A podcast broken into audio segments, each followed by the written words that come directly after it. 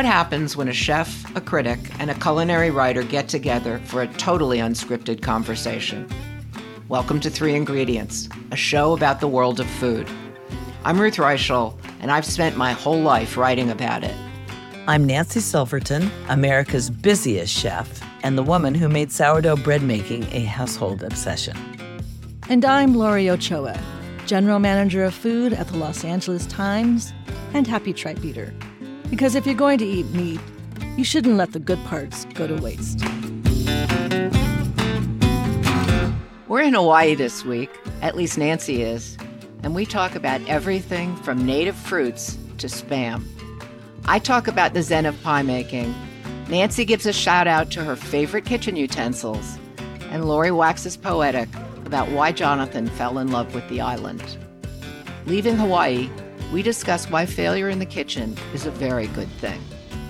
Then it's on to the politics of pesto, along with a little trick that will make it look handmade, even if you cheat and use a food processor.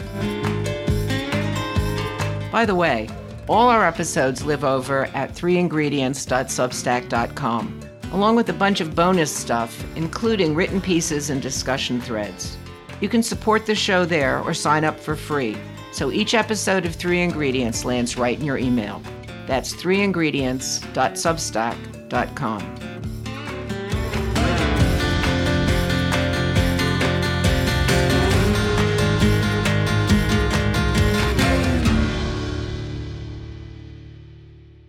Yeah, so I did a cooking demonstration yesterday, and we're doing a dinner on Tuesday. Uh, so What did you uh, demonstrate? So I dem, you know, whenever I demonstrate these days, I try to pick things that people will actually make at home, you know, and I always tell the class that when I was sort of younger and less confident, um, and I felt like I needed to show off, I would demonstrate these things that had so many um, components that you knew no one would ever make at home, right? But there I got to show my skill and let them know who I was and I knew what I was doing. And as I think I got older and more confident and more realistic, I started to demonstrate crowd pleasers, but things that people would make at home. So yesterday I did um, the mozza caprese and I also gave everybody a book. So it's the caprese that's on the cover of the mozza cookbook. And then I did fettunta, which I think I talked about in a couple episodes, which is truly my favorite four ingredient recipe uh, of garlic bread drowned in olive oil. And then I did olive oil cakes and it was a 45 minute demonstration and it went really well, you know, and it does not one, you know, you have to be careful that you're not relying on uh, equipment that, oh no, doesn't have, they don't have or it breaks or it's not going to work. You know, you always want to set yourself up for success. And it always gives me the opportunity to talk about two of my favorite, I guess, utensils or pieces of equipment.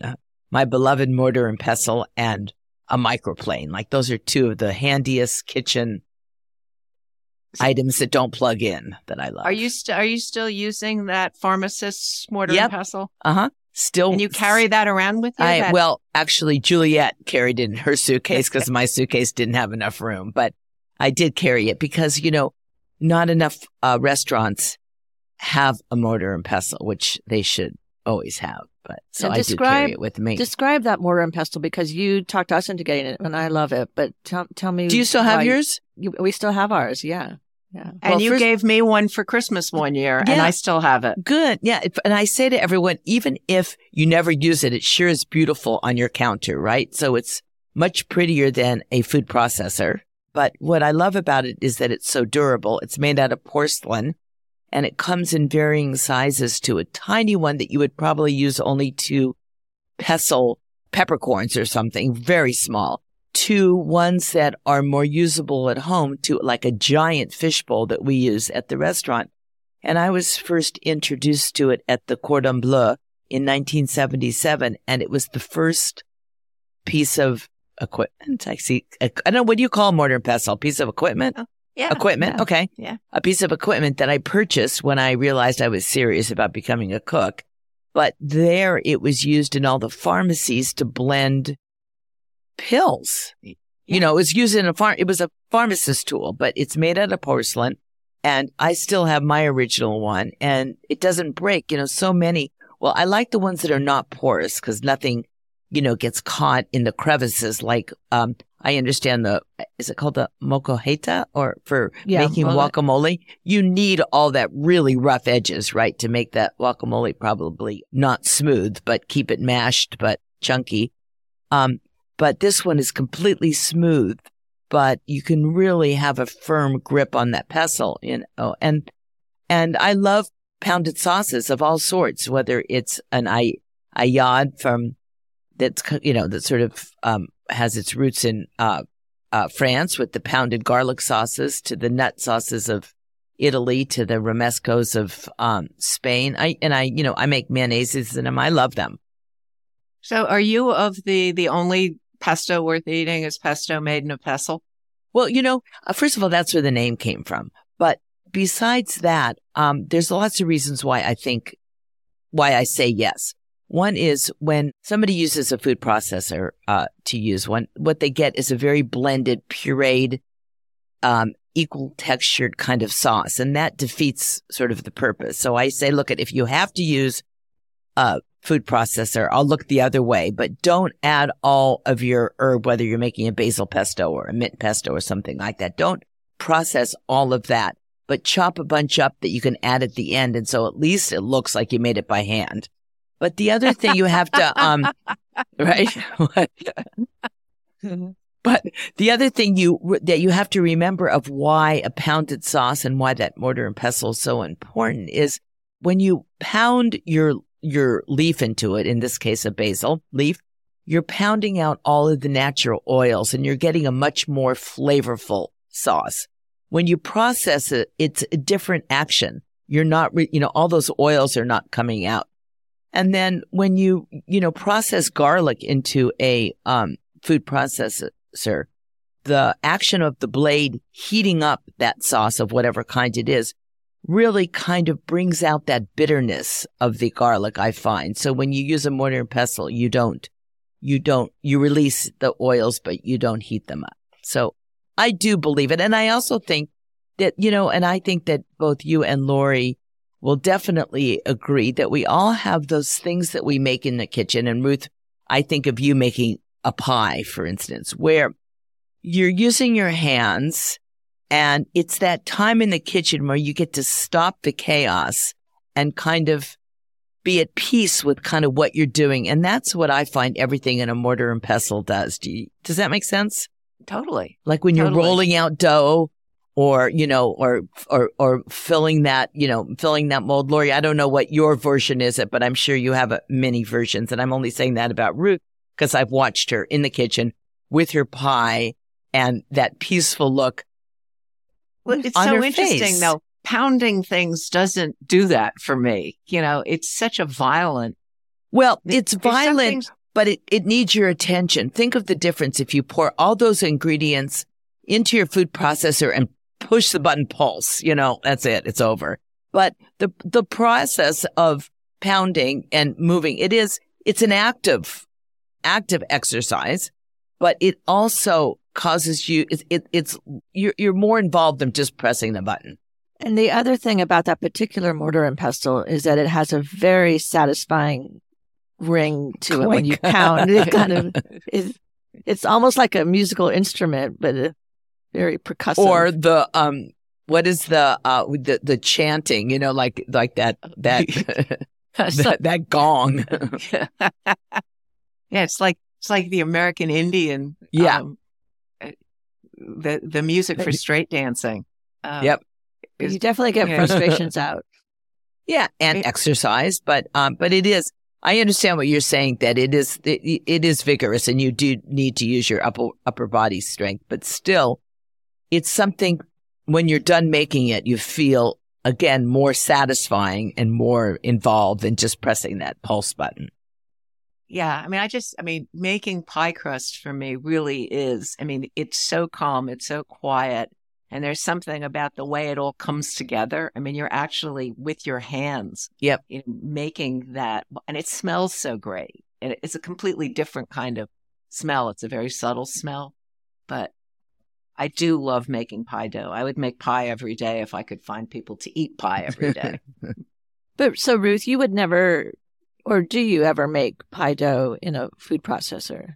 No, I don't. Because I, I mean, so for me, this I, I just, I really love what happens when, um, first of all, there's a kind of, um, uh, magic to it. You know, if you put it in a food processor, you're measuring things. If you're just, you're, you're, you know, mixing, um, fat and flour, and then you start adding ice water to it, you're, you're doing it by feel. Mhm. So Yeah. there's always a little bit of, is this going to be the perfect pie dough this time? Or, you know, is this going to be a leaker? And I kind of like that random quality that, you know, sometimes you just have a complete failure. And I think what part of what I like about cooking is that, you know, you, you do fail sometimes. You sometimes just make a terrible meal and you move on. I mean, that's the difference. I mean, at, in a restaurant, you can't do that. I mean, you, you, need a certain degree of assurance that your guests are going to be happy, but Well, they're paying for it, you know. they're paying for it. Yeah. So but at you have- home, yeah. you know, there's this sort of quality of, you know, I don't know. Yesterday, I had to take a a dish to uh, a barbecue, and you know, uh, my friend said, you know, bring a side dish, and I pulled a recipe just out of the paper. You know, oh, here's here's here's an interesting southern salad. I ended up hating it, but What was in um, it? it was broccoli. It was like, you know, you, you blanch the broccoli and then you add, you add mayonnaise, grated cheddar, um, golden raisins, um, sunflower seeds, a little bit of apple cider vinegar. And it just was not to my taste. And then you put bacon on the top. So it's like a end. broccoli coleslaw ishy thing, or Kind of- like kind kind of like carrot salad, like raisin and mayonnaise and carrot salad. Exactly. of- Apparently, it's a Yeah. Southern classic, and of course, you know, bacon at the end, and you know, me, it's just, I, I don't know. I thought, oh, barbecue, this will be a crowd Yeah, pleaser, and in right. fact, it was a crowd It pleaser. It sounds, yeah. It's, you know, sometimes those things don't always translate, right? Uh, Because like even when I'm in Hawaii, I find that I'm not a fruit eater in my food. I just have never been, you know, that mango mango salsa or that pineapple in my, you know, fruit with food is just not my thing. And as much as I try to like it, I don't. And so sometimes it's hard when I'm here to, you know, navigate a menu because so much of it incorporates fruit. You mean like well, you know, sauces? it's interesting. Yeah. You know, there are no native fruits in Hawaii. You know, the only thing that's really native to there is taro. but not like so you're saying like i mean i, I didn't even realize that and by the way those taro um, roots are beautiful so you're saying like pineapple was not native and No, and no. um mango and that's All brought they in. They just grow here they grow here because of the climate Uh, yeah, but they have to bring the water in too. I mean, it, Yeah. it- it's, I mean, Hawaii is naturally, I think, pretty dry, but, um, yeah, no, that was all, I mean, that was all brought in there. I mean, so was coffee was coffee around i mean because like i'm uh, they're you know they're very known for their like kona is really known for their Yeah, coffee I right I don't think Do there know? was coffee there either. You know, I Um, went to the farmer's market here because I find wherever I go, you've got to find a farmer's market, right? It just grounds you, don't you think? But this is probably one of the most humblest farmer's markets I've ever been. I mean, there were true farmers that came and, um, but they all had very clearly very, very small, uh, farms, right? And so they would take the trouble to bring what they had picked or what they were selling, but they were the smallest tables with the smallest amount of produce. And you're thinking, wow, at the end of the day, what do they make? Like $28? You know, like two little heads of lettuce and one basket of this and a few of these. And there they are with all the enthusiasm of every farmer I ever meet at a farmer's market. And yet, I don't know if this is supporting them. And did they have interesting fruit to sell or?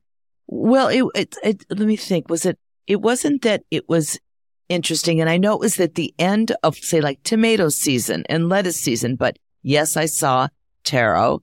Uh, and yes, I saw, you know, some different kinds of greens, nothing that I hadn't seen really before. Lots of people selling eggs because there's like chickens, wild chickens on this island. Some, you know, some boat must have capsized years ago and this island is just full of chickens.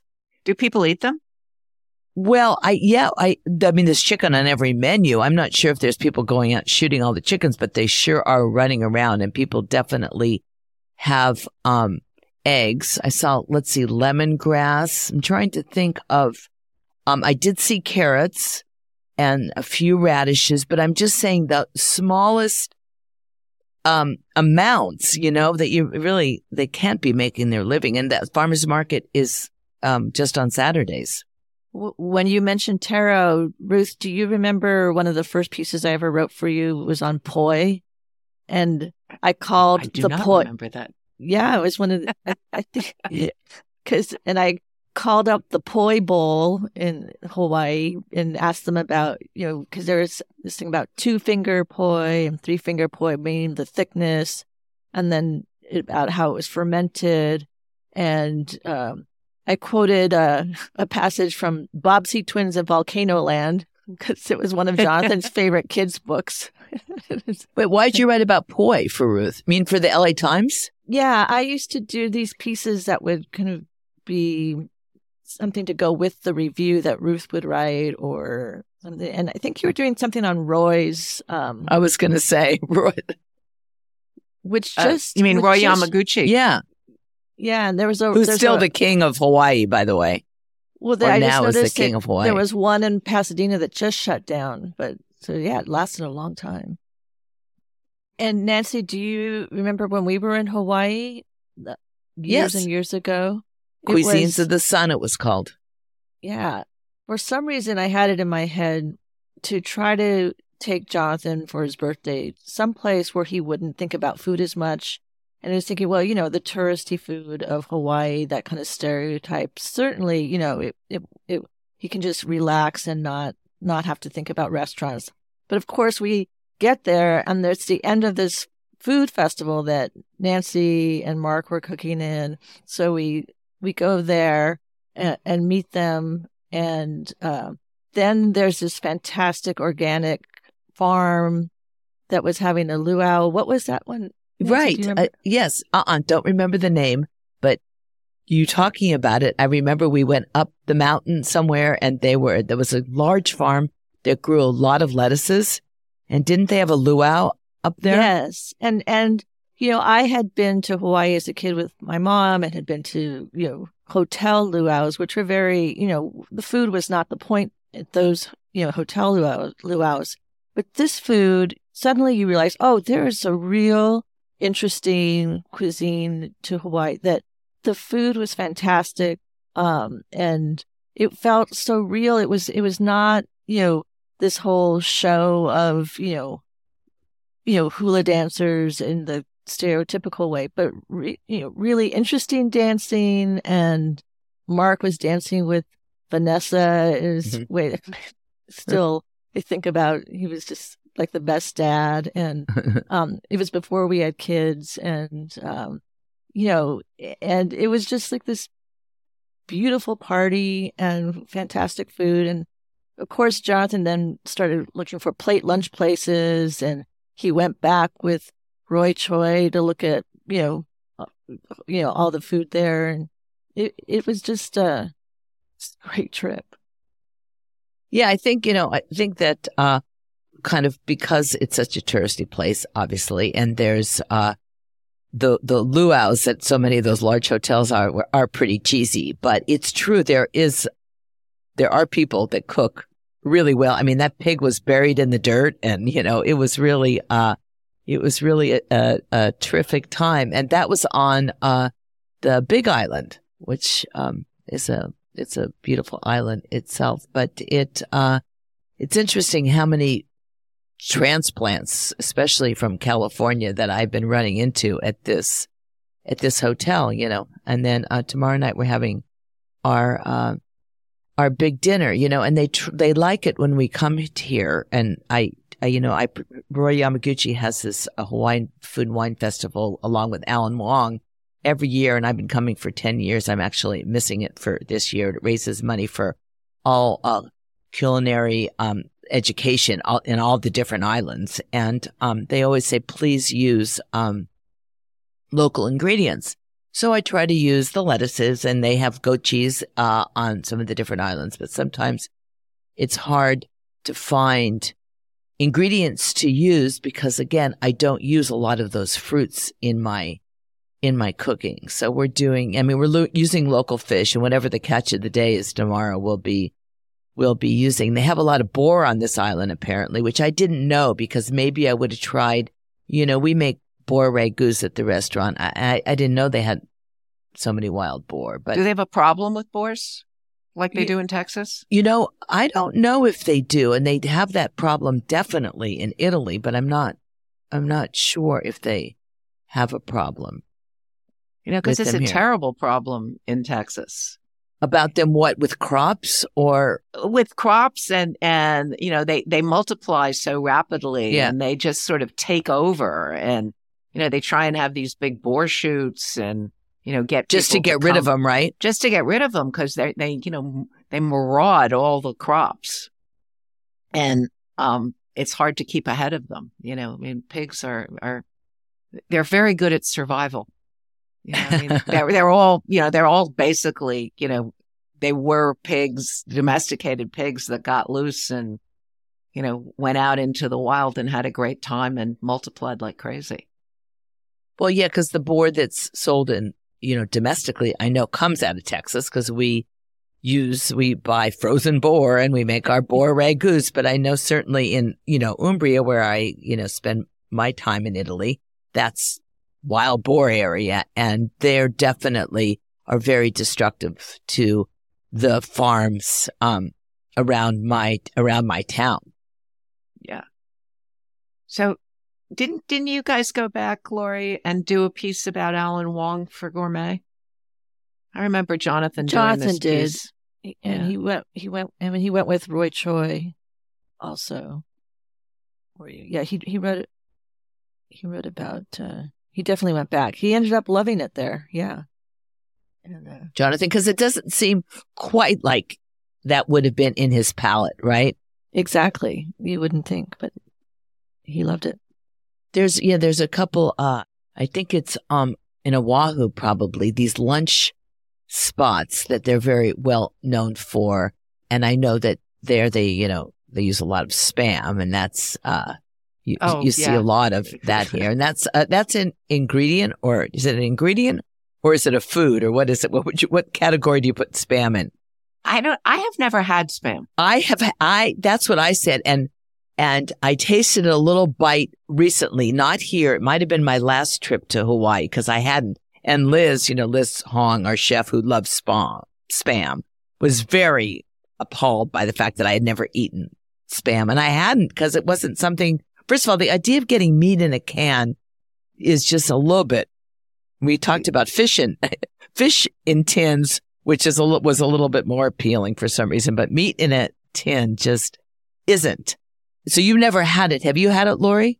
oh absolutely Do you I like it? I mean- I had Oh. spam and and deviled Was it because it was- and, Well, I remember Underwood Devil Ham. I've had dou- deviled ham, Yeah. definitely, and I used to love it. I haven't had it in years. but it's like rillette, right? Is it like Yeah. rillette? I mean, my Yeah. I know growing up, my friends had it, and I would always say to my mother, I would beg her to buy it, and she would never, never buy it. It was Underwood Deviled Ham. Is that the brand? yeah, or and I yeah, and I can see that little Look, can't- devil with, yeah. with his pitchfork. But Yeah. what does deviled ham mean, by the way? Why is it deviled? Is, isn't deviled spicy or no?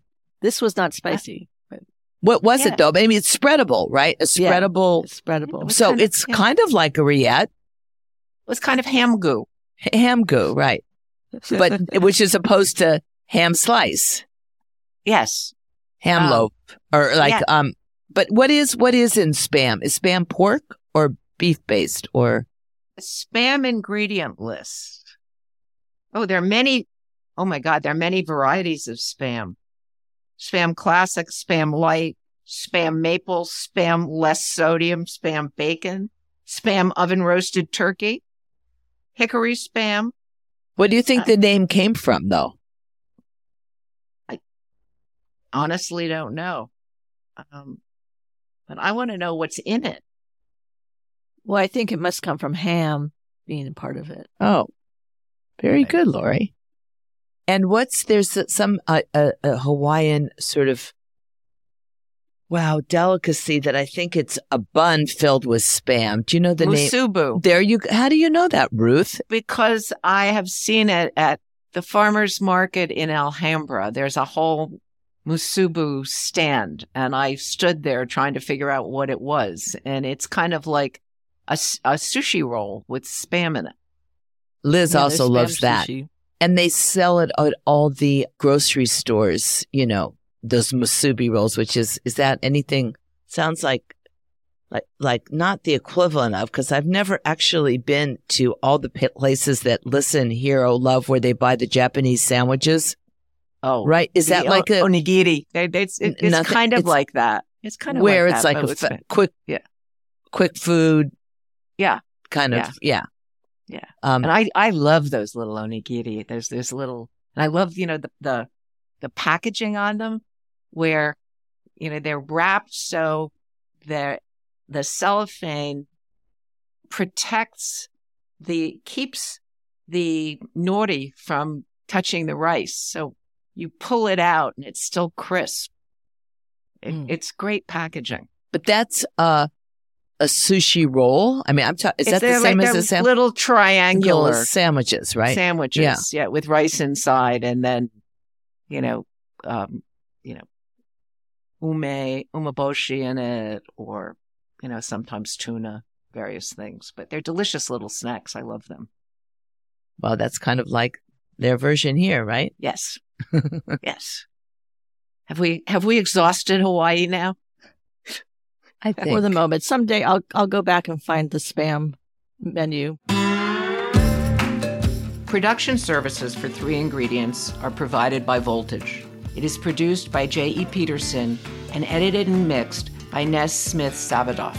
The music for this show was provided by Alex Mastronardi and Richard Farrell. Before you go, don't forget to join us at threeingredients.substack.com if you haven't already.